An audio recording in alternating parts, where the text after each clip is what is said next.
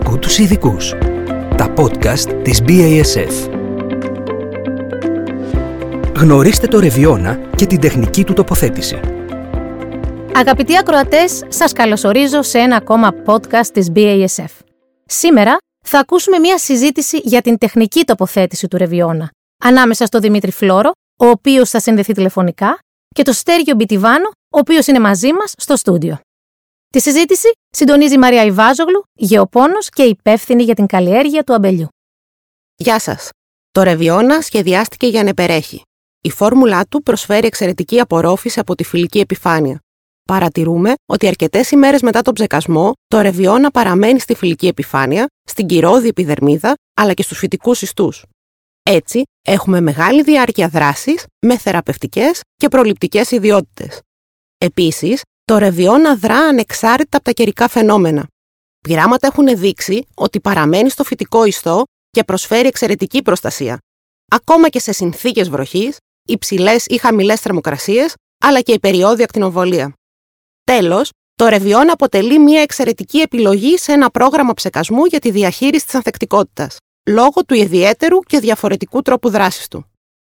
Δημήτρη, σύμφωνα με τα τεχνικά χαρακτηριστικά του ρεβιόνα, πώς τοποθετείτε σε ένα πρόγραμμα ψεκασμού για μιλοειδή; Το ρεβιόνα έχει έγκριση σε μήλο και αχλάδι και στην ετικέτα του περιλαμβάνονται σημαντικές ασθένειες όπως το φουζικλάδι, το ίδιο, η αλτενάρια αλλά και το στεμφύλιο.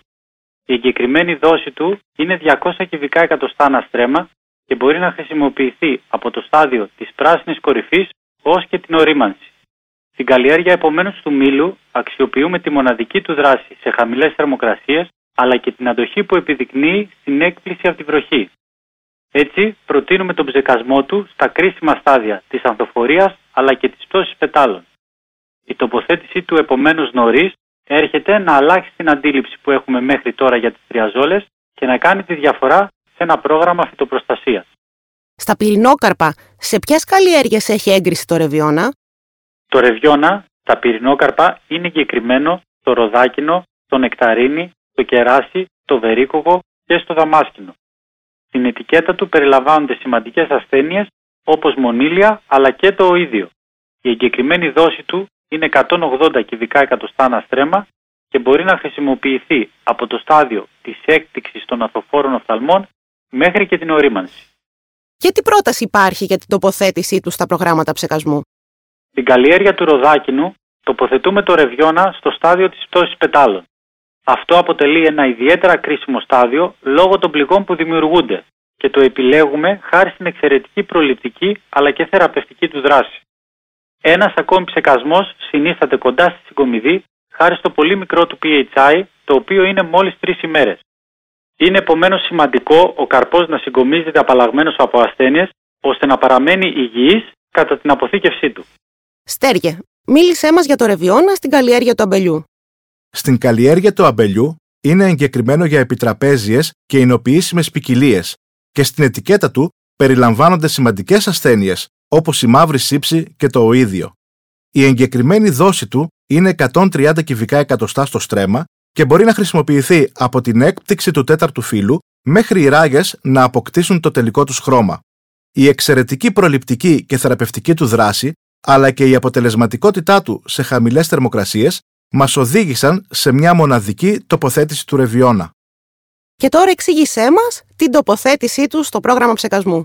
Σε ένα πρόγραμμα φυτοπροστασίας μπορούμε να ξεκινήσουμε τον ψεκασμό στα αρχικά προανθικά στάδια.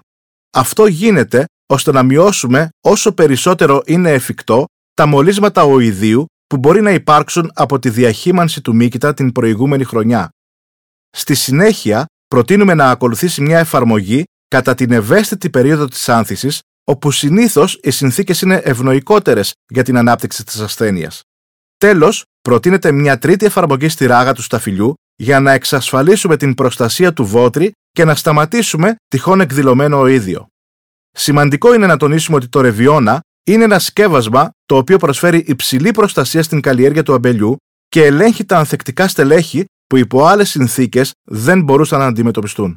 Αγαπητοί ακροατές, σήμερα μάθαμε με ποιο τρόπο το ρεβιόνα μπορεί να κάνει την πραγματική διαφορά σε ένα πρόγραμμα φυτοπροστασίας. Ευχαριστούμε πολύ για τη σημερινή συζήτηση, τον Δημήτρη Φλόρο και τον Στέργιο Πιτιβάνο. Ευχαριστούμε πολύ και εσάς για την ακρόαση. Είμαι η Μαρία Ιβάζογλου και σας περιμένω σε ένα επόμενο μας podcast. Άκου τους ειδικούς.